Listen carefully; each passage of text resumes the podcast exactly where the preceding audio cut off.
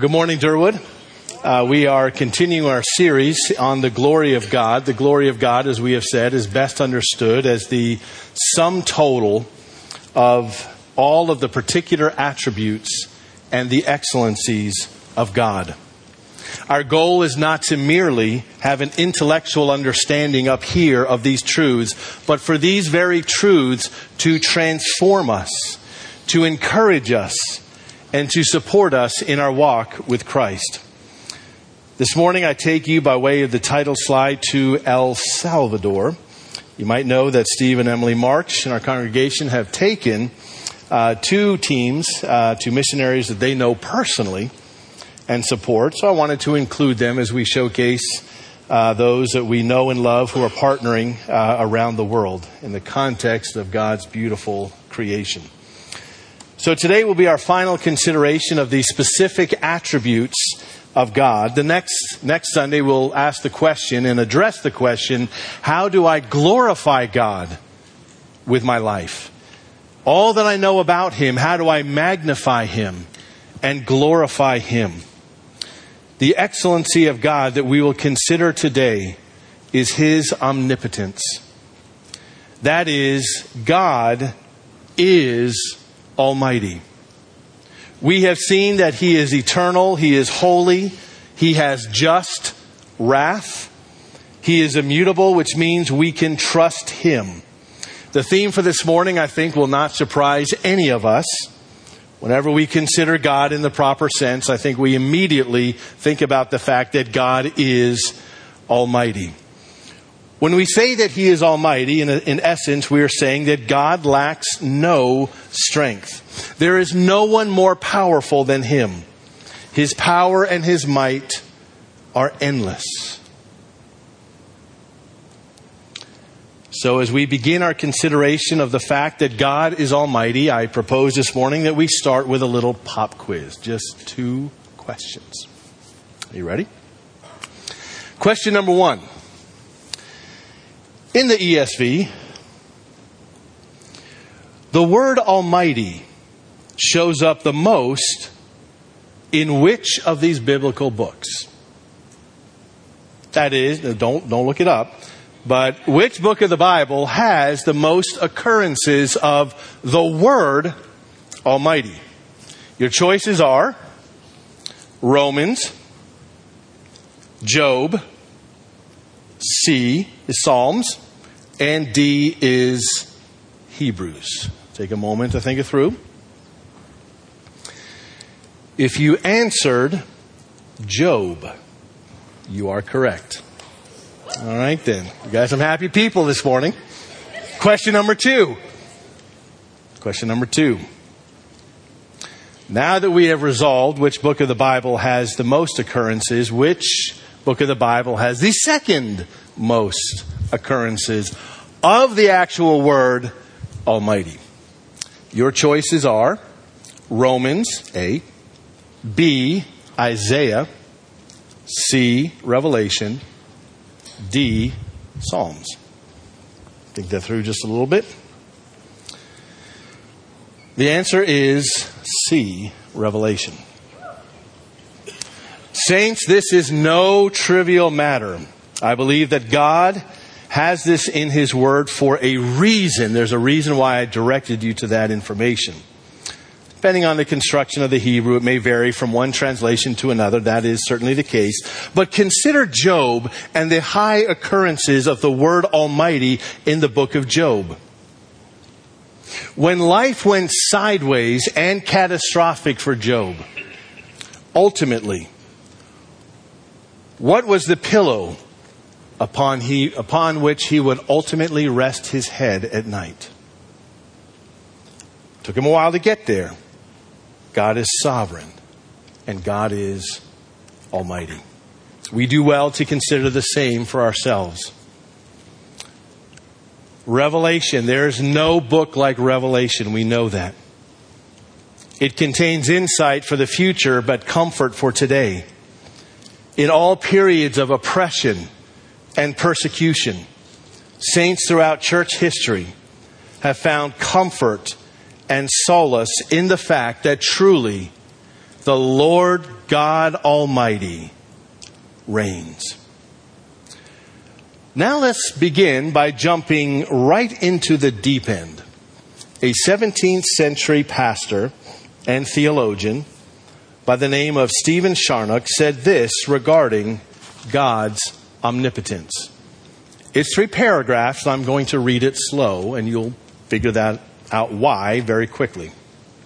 He said this about the Almighty The power of God is that ability and strength in which God can bring to pass whatsoever He pleases, whatsoever His infinite wisdom can direct, and whatsoever His infinite purity of His will can resolve. Power, in the primary notion of it, does not signify an act, a specific act, but an ability to bring a thing into act. It is power as able to act before he actually does produce a thing. I mean, this is 1600s. I've smoothed it over a little bit. As God has an ability to create before he actually did create in Genesis. He had power before and he acted upon that power. Last little bit. Power notes, as regarding to God, the principle of the action and therefore is greater than the act itself. Power exercised and diffused in bringing forth and nursing in its particular objects without it is inconceivably less than the strength which is infinite in himself. The same with his essence and is indeed by himself. We're almost done. By his power exercise, he does whatsoever he actually wills. But by the power in his nature, he is able to do whatsoever he is able to will. End quote. So clearly, he is a deep thinker.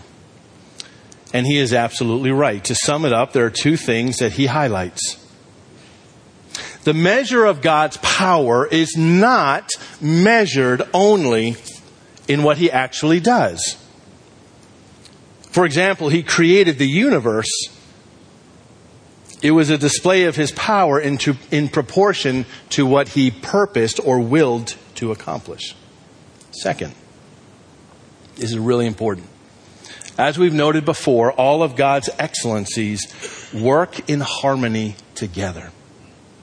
So when, that we, when we say that God is almighty, we would never suggest that he would do anything or could do anything that is contrary to his holy and righteous nature. I don't say this disrespectfully, but God is unable to die. Why? Because in his very essence, God is life. Similarly, God is unable to sin, or, as Scripture informs us, to even be tempted to sin. We see God's power especially in creation and in redemption.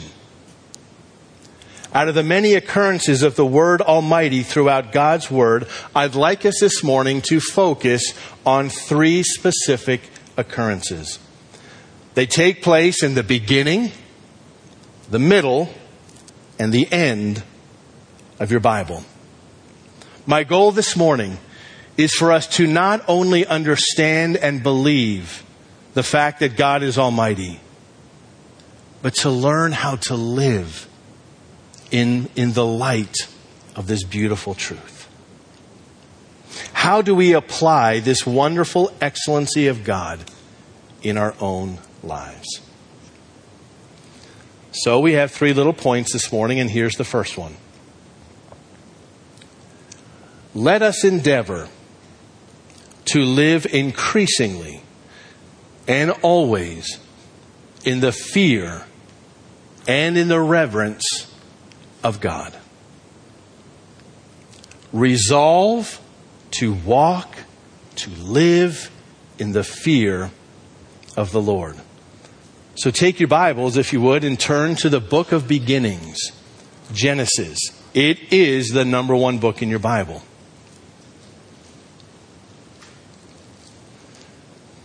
This is God speaking to Abram, a very pivotal point in Scripture. We call this the Abrahamic covenant.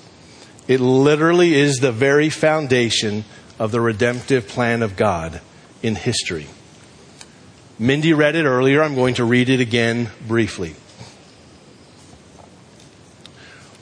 When Abram was 99 years old, verse 1, the Lord appeared to Abram and said to him, I am God Almighty.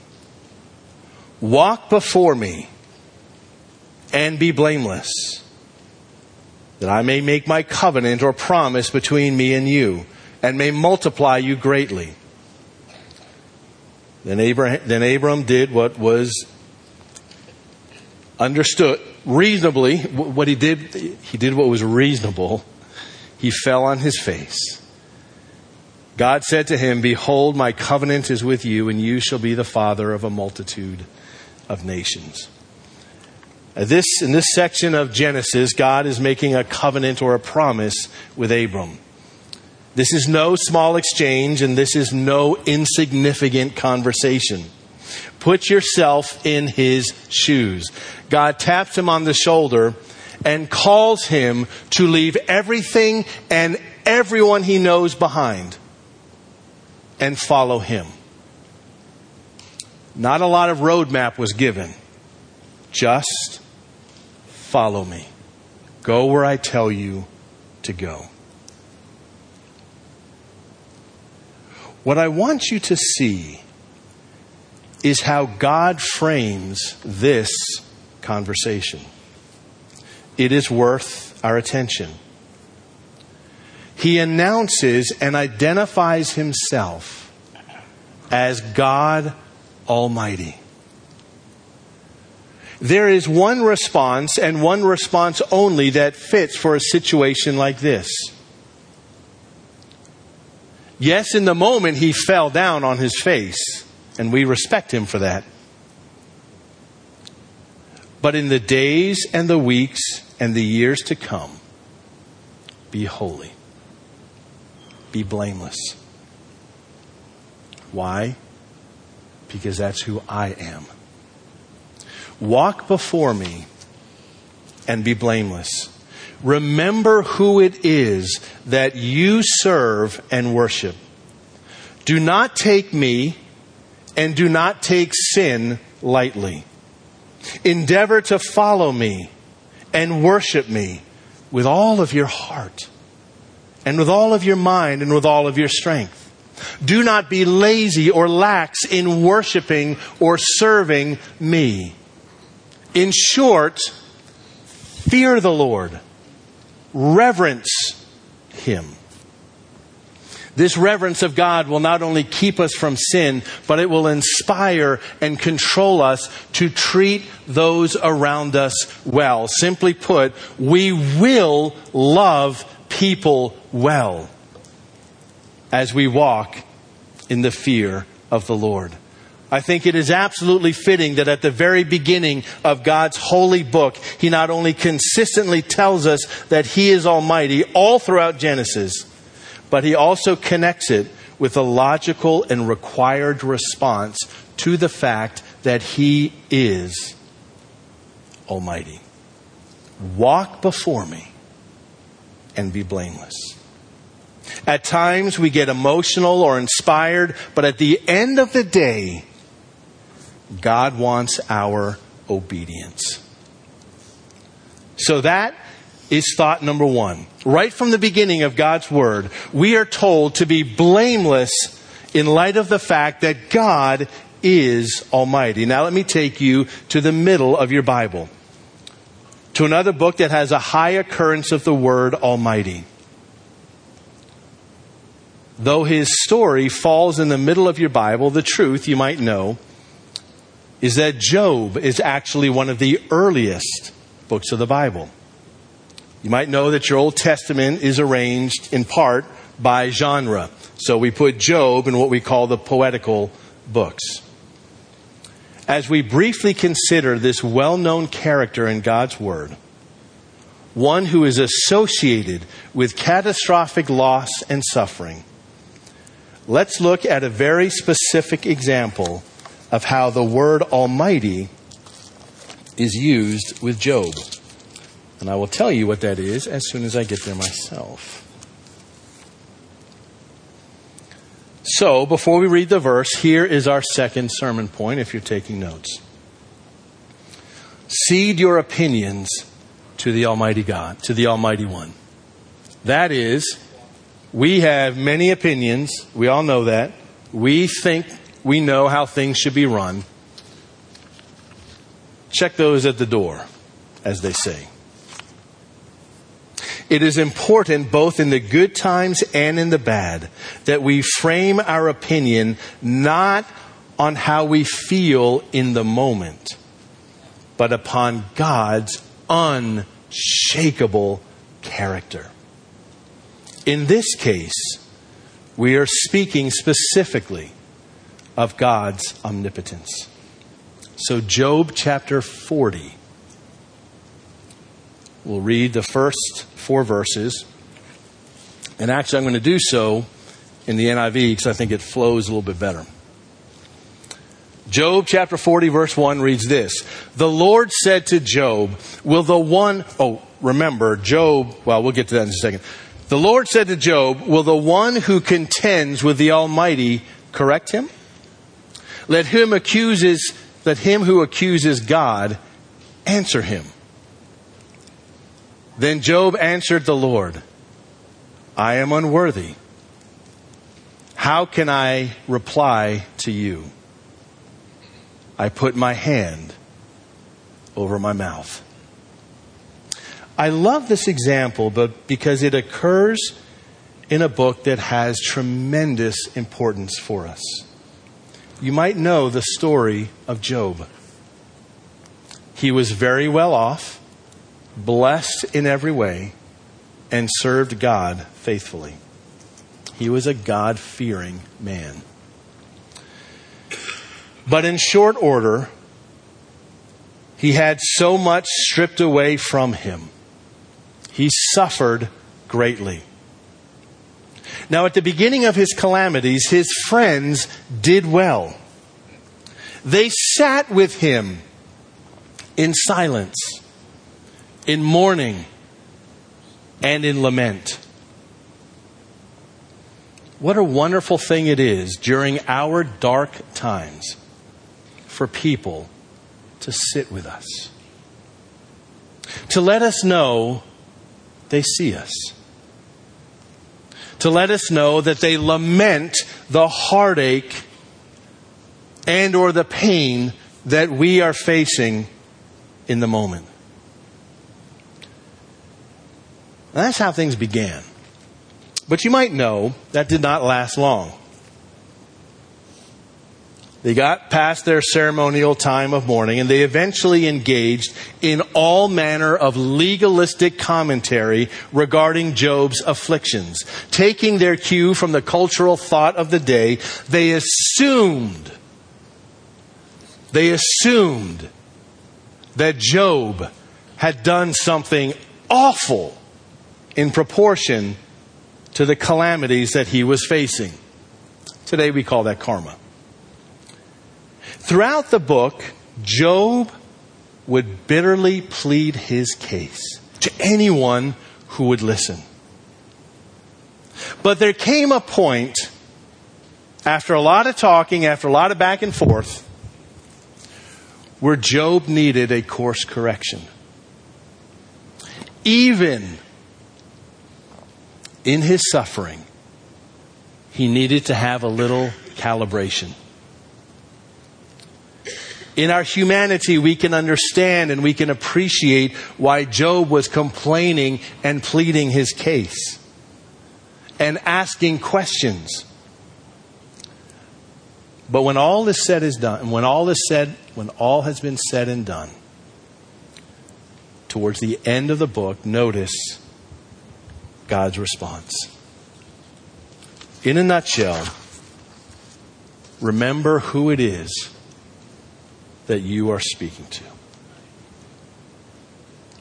You may feel that you have a righteous case. And compared to the guy next to you, you might. But he's not the plumb line. It does strike a bit odd to be arguing, actively arguing with the one who is Almighty. Are there lessons that you need to teach me? God says. Are there things that I need to learn from you? Have I forgotten something? Will you offer me your counsel and your insights? In a moment, in a flash, Job had a clear picture of his life. In his response, he immediately recognizes that he is an unworthy one in the presence of Almighty God. At that moment of clarity, what is there left to do but to cup your mouth? Beloved, you and I will face many situations in life where we might actually think that we could do a better job than God. And if you don't verbalize it, you have probably thought it along the way. We think perhaps that we could do a better job than God in running the universe, or certainly the affairs of our own life. I've shared before what one of my professors used to say. He said, God is the one who rules the universe. When you create and have your own universe, you are welcome to call the shots. Even in the dark of night, when we do not have the answers that we crave, let us humble ourselves before Almighty God and find comfort in His love and care for us. Saints, there will be a day, and it is coming, when every tear will be wiped away, every question will be answered, and everything will become clear. I now direct your attention to the very end of your Bible. Please turn with me to the book of Revelation. Revelation chapter 17.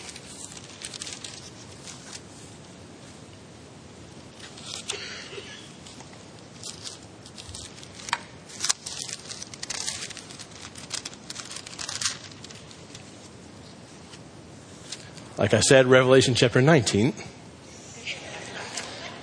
Our third point this morning is this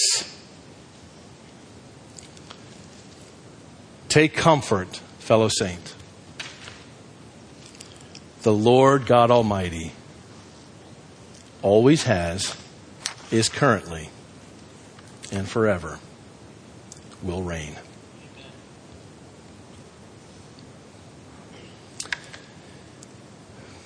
Now, sincere Bible believing Christians, as we know, will hold differing opinions on the exact nature and meaning of different parts of the book of Revelation. This in no wise diminishes the truth of God's Word. There is an underpinning or supporting truth that carries great weight and is a comfort for every single Christian. And it runs right through the book of Revelation. God, the Almighty, reigns. That reign has never been interrupted. He does not have a successor. Chapter 19, the first, well, actually, we'll look at verse 6 and 7.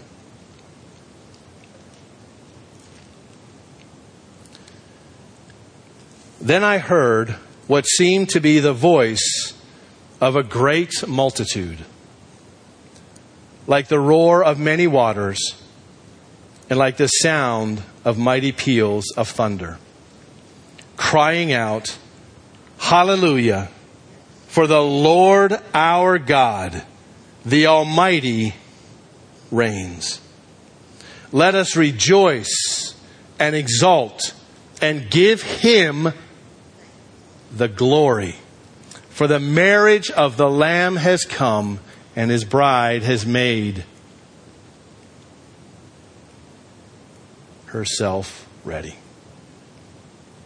Without question, the book of Revelation contains much about the judgment of God. It contains the truth about the future, but also truth for today.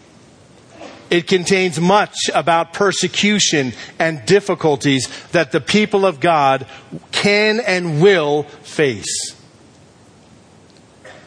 In this moment, I point you to one absolutely crucial truth in the midst of God's judgment in the earth, in the midst of turmoil on the earth, and in your life, in the midst of persecution, God Almighty reigns. Notice how that declaration is made in the context of praise and worship. The first word is hallelujah. For the Lord our God, the Almighty, reigns. Saints, let us rejoice. He says, Let us rejoice and give him the glory. What we have been speaking to for months. He is worthy of it. He is worthy to be trusted. Dear saints, in the future and right now, God is on his throne. You can and you should trust him and follow him. This theme of God's omnipotence runs right through the book of Revelation. It is a comfort and the plumb line for Christians. God reigns in judgment, in persecution, and in all things. At this time, I'd like to call the men forward for communion. Fellow saints, our God is the Lord God Almighty. In response to this astounding excellency of God, let us resolve to walk in the fear of the Lord and in the reverence of God.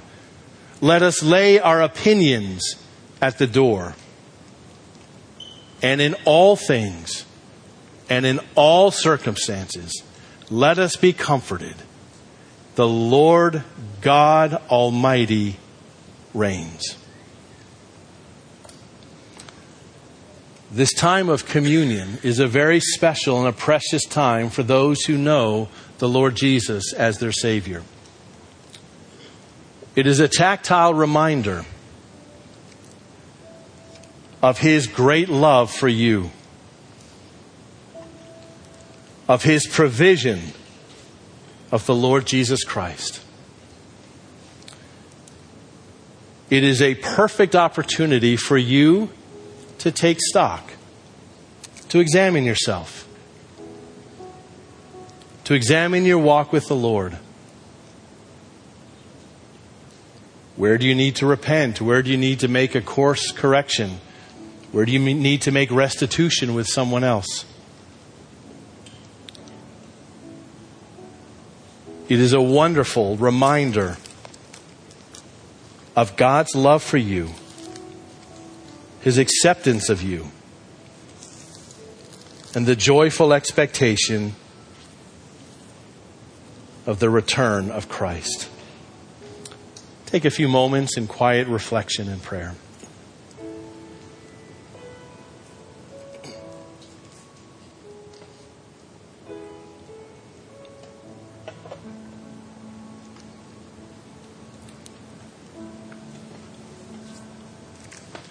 In this holy moment before the Lord. Early in the service, Jeremy prayed about the ups and downs in life and how we perceive ourselves and our situations. This is your constant reminder that you are loved with an unconditional love. That God accepts you completely through faith in the Lord Jesus Christ. If you have indeed put your faith in the Lord Jesus as your Savior, you belong to Him. You've been adopted into His family. And oh, how we need Him moment by moment, day by day. We are not self sufficient in serving Christ. We need to rely and lean on Him all throughout the day. For I received from the Lord what I also delivered to you that the Lord Jesus, on the night when he was betrayed, he took bread, and when he had given thanks, he broke it and said, This is my body, which is for you. Do this in remembrance of me. Would you join me, please?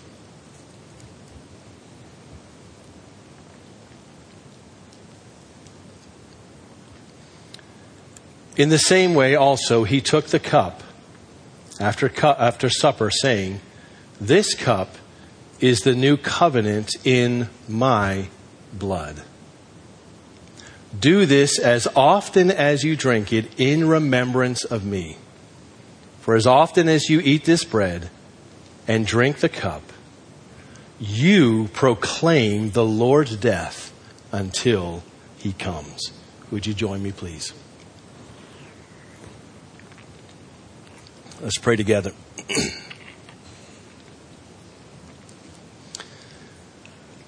Lord God Almighty, we worship you.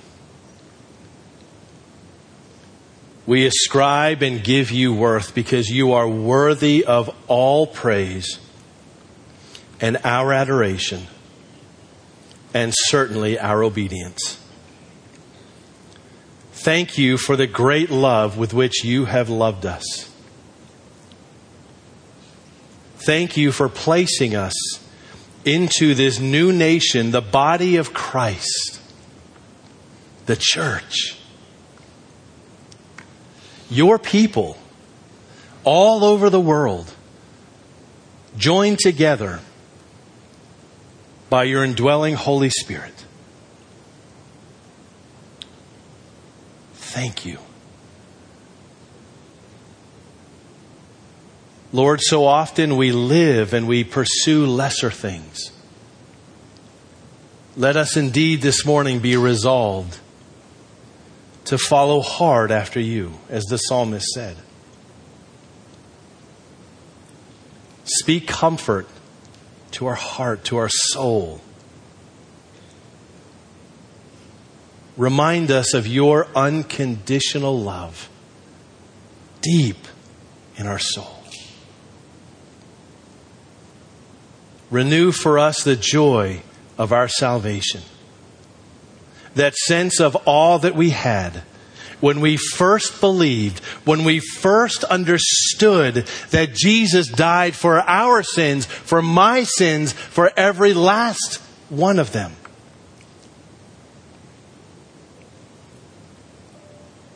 When we first perceived and believed that our simple faith in you is what you require. Not our efforts, not our church attendance, but casting ourselves on your mercy, believing that the Lord Jesus Christ died in our place and rose again, believing on the Lord Jesus Christ. We always pray that if there is but one who does not know you personally, that today would truly be the day of their salvation. Fill us with your joy and renewed purpose this morning. We give you thanks in Jesus' name. Amen.